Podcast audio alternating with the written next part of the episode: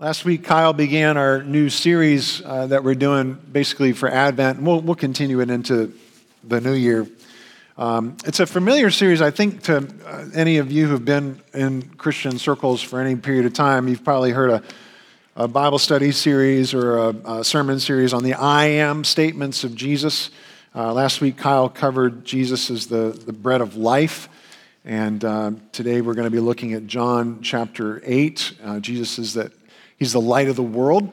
Uh, I think it's, uh, it's good to do this series now, not only because of how it focuses on the relevance of the Nativity. Um, we're not just celebrating the birth of a baby, but the coming of a king.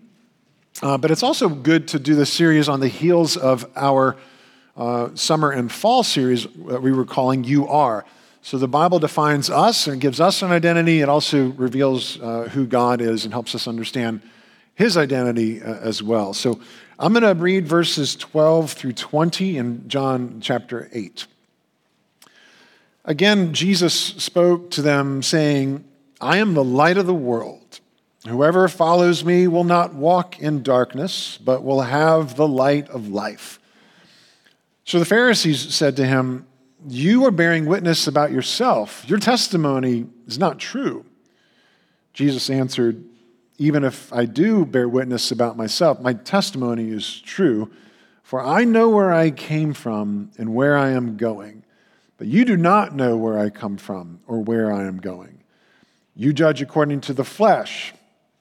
I judge no one.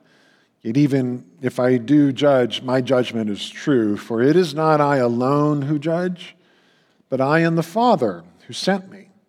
In your law it is written, that the testimony of two people is true. I am the one who bears witness about myself, and the Father who sent me bears witness about me. They said to him, therefore, Where is your Father? And Jesus answered, You know neither me nor my Father. If you knew me, you would know my Father also. These words he spoke in the treasury as he taught in the temple, but no one arrested him because his hour had not yet come. Let me pray for us. Lord, would you send the light and revelation of your Holy Spirit to us and illumine our hearts and enlighten our eyes so that we can see Jesus more clearly? We pray this uh, for your glory and our good. In his name we pray. Amen. All right. Well, let me just start off by directing your attention to the, the front of the bulletin. You know, I'm always putting an image on there just to try to give us some clues as to what we're thinking about and what we're trying to communicate. Uh, I want to show the slides too, as, as, well, if I may. So, yeah, this is the, uh, the engraving that, uh, that I chose because, you know, we're talking about, um, well, it's Advent, so we want to focus on Christmas, of course, but, but Jesus is the light of the world. And have you ever noticed that with a lot of these nativity scenes, whether they're in you know, traditional or classical artistic you know, genres or, or even more modern ones on greeting cards and um, nativity plays and so on. But there's always like this light that's showing, right? So here you've got this spotlight, this beam of light shining down on the baby Jesus, and you know Mary's trying to shield him from the blinding light, right? So, so he doesn't hurt his eyes. Now, um, this is the the star, right? That's leading the the Magi, presumably they don't get there until a couple of years later, actually. But the, the artist is struggling to show us that when Jesus came, he came as the light of the world.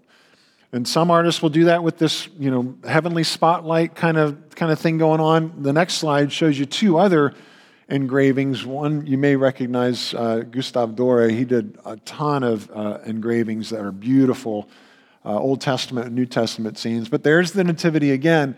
Um, that's got a nice roof, you know, over over the Holy Family there um, in that version. So there's no spotlight coming down, but where's the light coming from?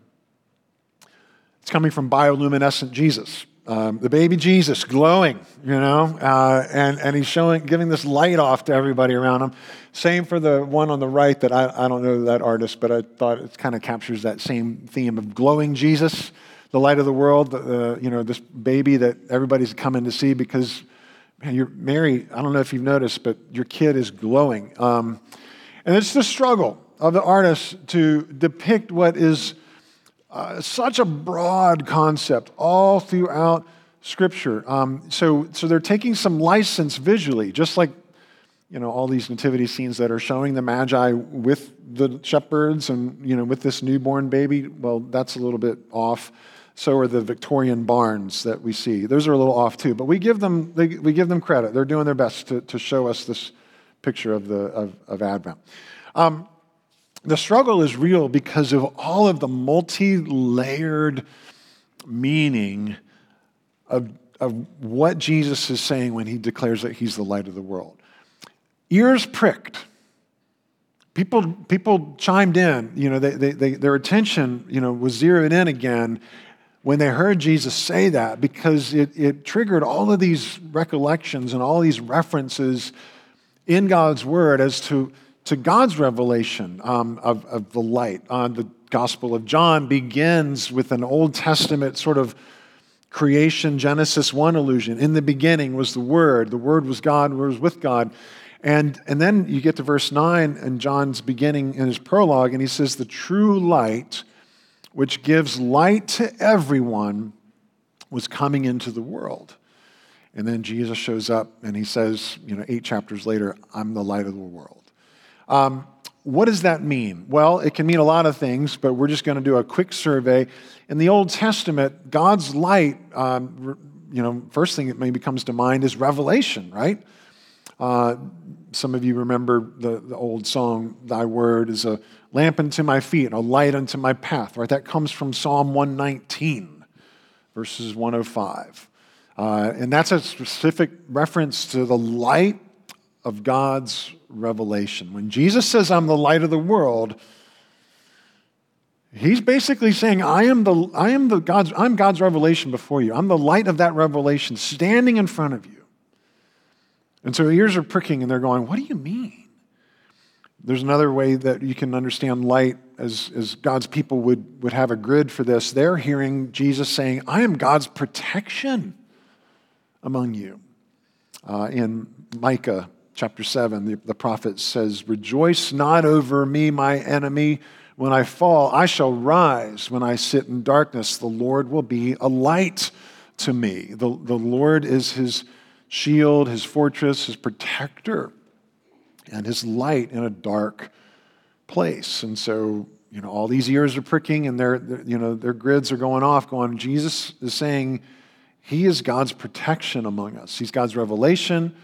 He's God's protection. He's God's provision. God's provision in Psalm 18 says, It is you who light my lamp, O Lord my God, lightens my darkness. So when we're out of oil, you're you know out of juice, you know your battery goes out or whatever. It's in a sense we're looking to God to be that provision for what we lack. And if you're in darkness and you need light and you can't see what you're doing, man, you're glad for the light. And however that's provided, and God's saying, I am that source of your provision. Jesus is saying with that same authority, I am God's provision among you. I am what you've been praying for. I am that revelation. I am that protection. I am that, that provision. Lastly, think about just God's salvation. Psalm 27, beautiful psalm. The Lord is my light and my salvation. Whom shall I fear? You know, there's some overlap with the whole protection theme there.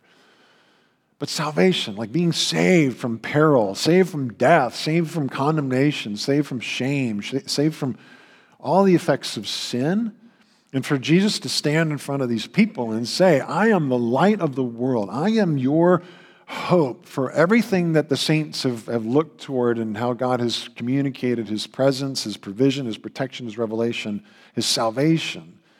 Jesus saying, I embody that. It's a remarkable statement, right? That's why the, the Pharisees are, are prompted in verse 13. They're like the, the theological police, the truth police. And they're going, wait a minute, you're, what are you saying? Right? You are bearing witness about yourself. Your testimony is not true. This can't be true. This is crazy talk. And I'll, I'll explain why in a second. But Jesus answered, Even if I do bear witness about myself, my testimony is true. My Father bears witness about this, and if you knew him, you would understand that I am telling you the truth, and you know you would have eyes to see, you would have ears to hear. Um, that's that's probably another sermon, but just for now, let's let's acknowledge that the Pharisees kind of have a reason to be upset. Can, can we validate their concern? They're, they're like, their, their pause button? Like, wait a minute. For you, you know, and, and Jesus is standing before them, and he, from their vantage point, just seems like any other ordinary human being. He's not parting the Red Sea, he's not doing any miracles, he's not doing anything supernatural. He's just speaking and making this preposterous claim to be the fulfillment of God's revelation, protection, provision, and salvation, among other things. And they're going, wait a minute.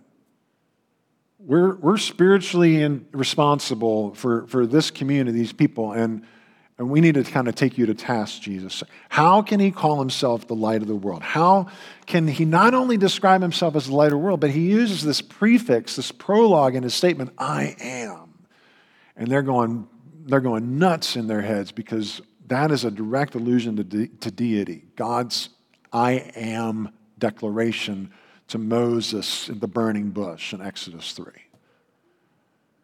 So let me, let me use this light motif to explain that, that coming into God's kingdom is like moving from one existence to another. Uh, we call uh, the animals that come out at night, nocturnal animals, right? I, I, call my neighbor who works third shift, he's nocturnal, my nocturnal neighbor. Uh, those are the people that come out at night. You know what the, what the rest of us are who hang out in the daytime? What they call us? What's the opposite of, of nocturnal? You know the antonym? All right, fun vocabulary word, diurnal. I didn't know it. Anyway, uh, you can be nocturnal or diurnal, and diurnal is of the day. Diurnal is, the, uh, is everybody that's existing in the daytime, in the light. And the kingdom of God is, is diurnal. So you can impress your friends, maybe in your Christmas cards, you know, may God's diurnal kingdom be with you. Anyway, um, why do we say this? Well, the promises of the kingdom of God in the future in Revelation give us a vision of a, of a daytime kingdom. Listen to Revelation 22. Uh, no longer will there be anything accursed, no more curse, but the throne of God and of the Lamb will be in it, and his servants will worship him. They will see his face, and his name will be on their foreheads. And night will be no more.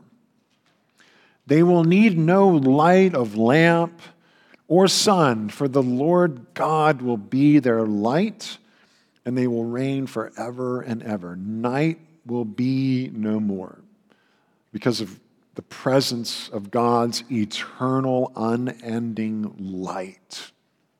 No more need of a lamp or of the sun. Uh, one chapter earlier in 21, verse 23, Revelation says that the city has no need of sun or moon to shine on it, for the glory of God gives it light, and its lamp is the Lamb.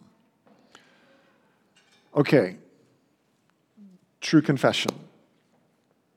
I love the promise of no more curse, no, no more death, no more crying, no more tears, no more pain, no more sorrow, no more sin. Those are all beautiful and good.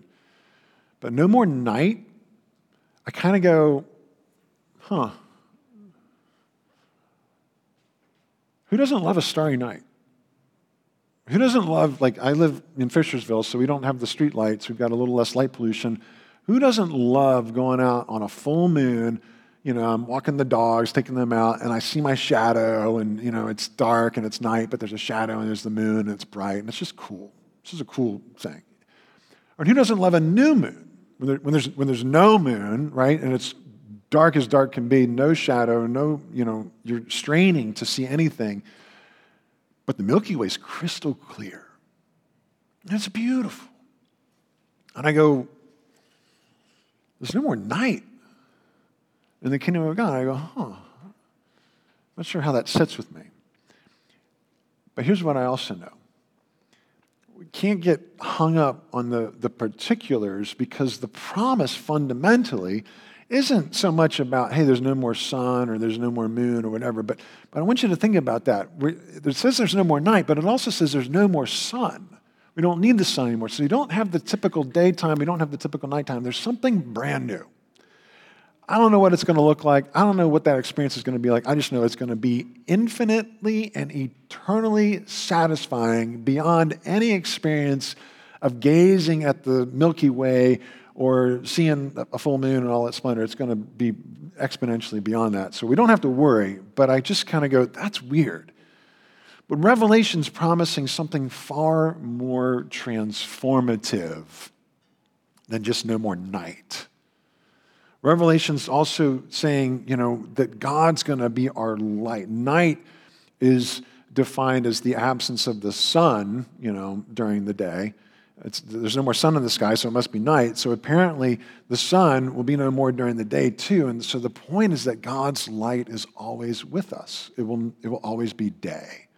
We will always have His presence, always have His revelation, His protection, His salvation, His provision. Those things that the Old Testament saints were hoping in will be ours forever. So when Jesus steps onto the world stage and announces that he's the light of the world, he's making a remarkable declaration. Just given that whole scope of, you know, Old Testament to Revelation, Jesus is saying, in effect, I'm greater than the moon. I'm greater than the sun. I am God's light incarnate. I am God. He's standing in front of people claiming divinity.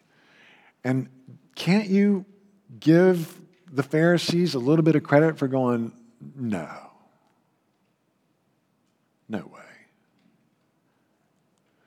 But it's true. Who can possibly say such a thing? God is light, and in him is no darkness at all. And Jesus says, That's me. Listen to John Stott. I, am hoping to kind of bring you up to the edge so that when uh, those of us who have I don't know how many Advents you've lived through, but you just kind of go, yeah, I know this story. It's nice and it's sweet and it's sentimental. I love the songs and I love the poinsettias and the decorations, but we miss just how radical Christmas is, how preposterous the statement of Jesus is, unless it's true. Listen to John Stott. He says that the most striking feature of the teaching of Jesus is that he was constantly talking about himself. Did you, you notice that? Jesus is constantly pointing to himself. The self centeredness of the teaching of Jesus immediately sets him apart from the other great religious teachers of the world. They were self effacing, Jesus was self advancing. They pointed people away from themselves, saying, this is the truth, you know, as far as I can perceive it, follow it. Or this is the light, as far as I can perceive it, you know, follow it. But Jesus said, I am the truth, follow me. I am the light, follow me. He's talking about himself, pointing to himself. Stott continues the founder of none of the ethnic religions ever dared to say such a thing. The personal pronoun forces itself repeatedly on our attention as we read his words. You know, Kyle last week talking about Jesus saying, I am the bread of life. Whoever comes to me shall not hunger. Whoever feeds on me, whoever believes in me will never thirst. Like that personal, first person pronoun, I am. I am the bread of life. I am the light of the world. Next week, we'll talk about I am the resurrection and the life. He who believes in me, though he die, he shall live. Who talks like that? Unless it's true. Stott concluded those remarks saying that entry into the kingdom of God depends on people's response to him. Again, just wrapping up with some of these Old Testament allusions that people are, are their grid, their concept for Jesus saying he's the light of the world takes them back to God's people when they left Egypt, right? There's the Red Sea deliverance, and then they're out in the wilderness, and now what? They've got nothing. They don't have any food, they don't have any shelter, they don't have any water, they don't have any protection.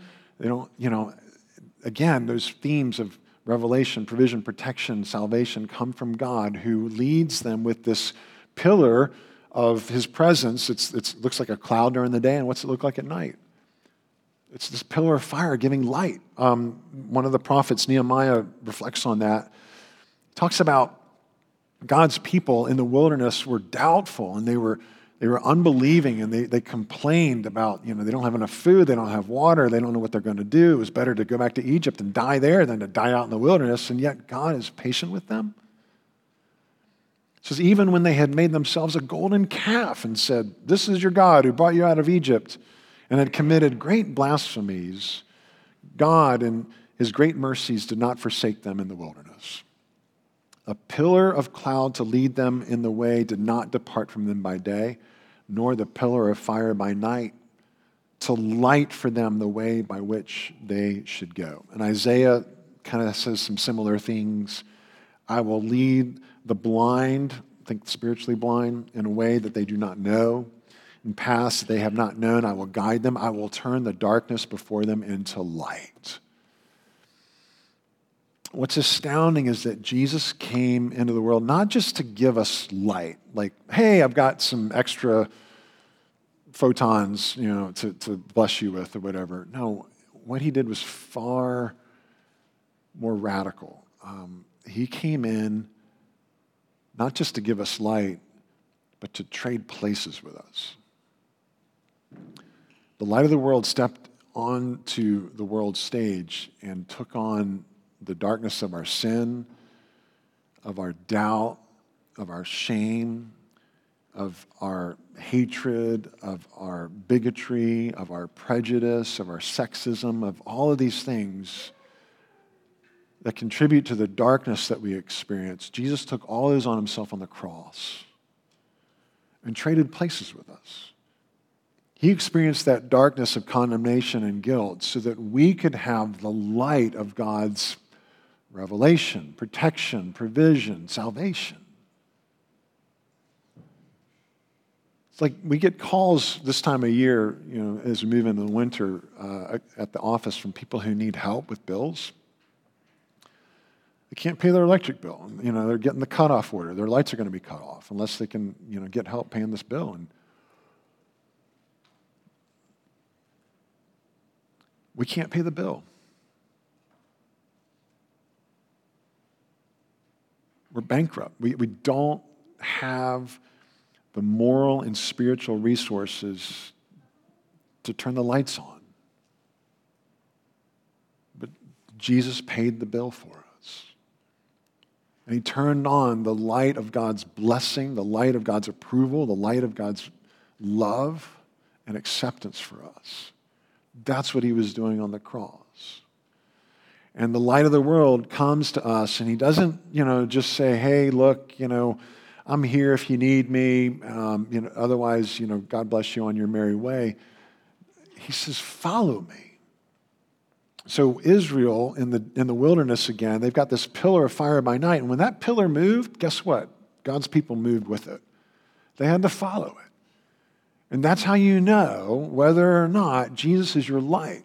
Are you following him or not? If you're not following him, it's nice that he says he's the light. Maybe that makes for a nice, you know, nativity scene or, you know, pleasant things at Christmas that you enjoy. But, but if you're not following him, he's not really your light. You've, you've found your own you know, way to work out life, and you're following your own light in a sense, but it's really just darkness. It's just another form of darkness. So, the way that you know that you believe Jesus when he says he's the light is that you trust him to take your sins away. You trust what he did on the cross to be for you, and that you then determine, I am going to do my best, you know, fits and starts. Nobody does it perfectly, but he's going to be my light from now on. And I'm going to measure every other, you know, truth and revelation according to his light. And, you know, he's going to be the authority and so on. You know, so it's impossible to, to say that Jesus is your light if you're not determined to follow him. Nobody does it perfectly. But if you're here and you don't have him as your light, then you don't know him personally. You're still in darkness. But you can follow him. Anybody can determine that they're going to follow him by saying, He is my light. and to believe in him and to cast your sins on him and receive from him that credit, that, that payment of that bill that you can't pay. And that's how we know that we are not in the dark anymore. Look to him, embrace him as your light, as your revelation, as God's revelation, protection, and provision to you. The rest of us, if, um, if you've already stepped over that line, if Jesus is your light and you're here going, you know, amen to all of the above, let me ask you something else. There's a third category of beings that are not nocturnal, nor are they diurnal. Uh, they're the type that come out in the in, the in between times, the twilight time. And if you didn't know the word diurnal, you know, bonus triple word play on your Scrabble, you know, game next time. Here's another fun word. What do you call the animals that come out at twilight? Like the deer and the bears and whatever that come out when it's dusk, the in between time. They're crepuscular. That's a cool word. Crepuscular. Did you know that that's, that's us? We're in this crepuscular place, this in between place where, yes, God's kingdom has come, Jesus' light has come, but it's not in all of its fullness yet. It's not daylight all the time yet. And we live in this place where we're constantly making this choice between the light and the night. And, and what am I going to do? Am I going to Am I going to embrace what's good and what's loving and beautiful, or am I going to turn my back on that and embrace what's sort of sinful and selfish and so on, right? So, as those who have determined, I want to follow Jesus, He is my light, good for you. Now we need to live consistently with that, the best we can. And that means choosing hope, choosing the light, choosing forgiveness, even when you don't feel like forgiving. You know, yeah, you're in this in between. You can, you can feel the darkness, but you can also see the light, and I'm going to choose what's light, even if I don't feel like it. I'm going to choose, I'm going to choose obedience. Uh, I'm going to choose patience. I'm going to choose love, even if I'm not feeling it. Because that's what you do when you don't have the fullness of the light. You do it by faith. And we repent of the ways that we have still chosen darkness instead of the daylight. Like we're going to, times when we chose bitterness instead of forgiveness, or indifference instead of love, or selfishness instead of service. We, we're going to embrace this grace of Jesus who says that's forgiven. You can be honest about your sin, repent of that sin, ask for forgiveness for the places where we've been bitter and you know unforgiving and selfish. Jesus loves us and he serves us. We, we can't forget, even though we're kind of in this crepuscular place, like we can't forget that Jesus is our light. I was helping out um, Michael the other day. Uh, you know, it was Thanksgiving and we'd made some travels and he wasn't working. And so his car was in the driveway for a few days and he hadn't gone anywhere. And he goes out to, to go to work the, the next day, this past Monday, I think it was, or Tuesday it was. And his car wouldn't start. Um, and we called the roadside assistance. It was like 2 in the afternoon, and they still hadn't come, and it was 7.30 at night. And we're like, all right, well, this isn't happening. Uh, and, and, roadside assistance had failed miserably. Um, and so I go out, and it's cold, and I got my hat on, and we're under the hood, and I'm pulling the battery, and we're going to take it to, to the auto place, and then we, you know, they're going to test it for us. And sure enough, his battery's dead. And we bring the battery back home, stick it in in the car and I can't see what's going on. And I'm kind of telling Michael, hey, turn the light, you know, he's got his phone, point the light this way, no, over here. And all the while, you know, I'm kind of giving him a hard time for, you know, the angle of the light on his phone. And I forget, I've got this cool dad cap, you know, with the, is it turning on? Really? I'm pushing the button and it's not turning on? Like my bulletin insert. Anyway, um, imagine a really, really bright beam of light shooting right out of my forehead uh, and illuminating the battery and underneath the hood. And you kind of go, you know, we just forget. We forget. We belong to the day. So I just want to tell you as we move to the Lord's table here in a second look, Come. Come with whatever baggage you're carrying, remembering the light. He loves us. He forgives us. He saves us. He provides for us. He protects us.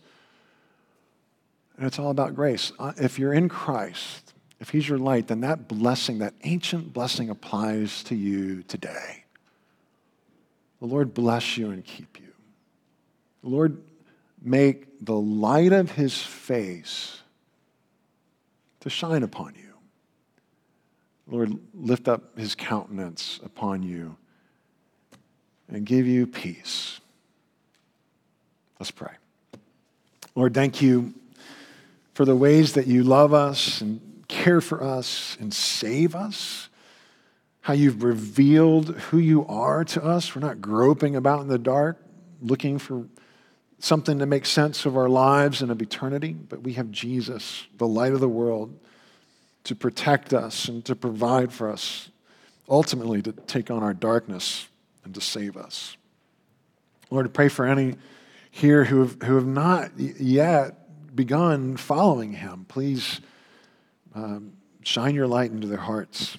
Give, the, give them even now the, that faith and that repentance to begin following him. And Lord, for the rest of us sort of scratching around in our crepuscular places, uh, Lord, would you help us to choose the light instead of the dark? Every day, uh, every moment. Help us to choose what's loving, what's forgiving, what's patient and kind and gentle and caring and truthful. And Lord, would you make that true for all of us here, um, who, especially during this season,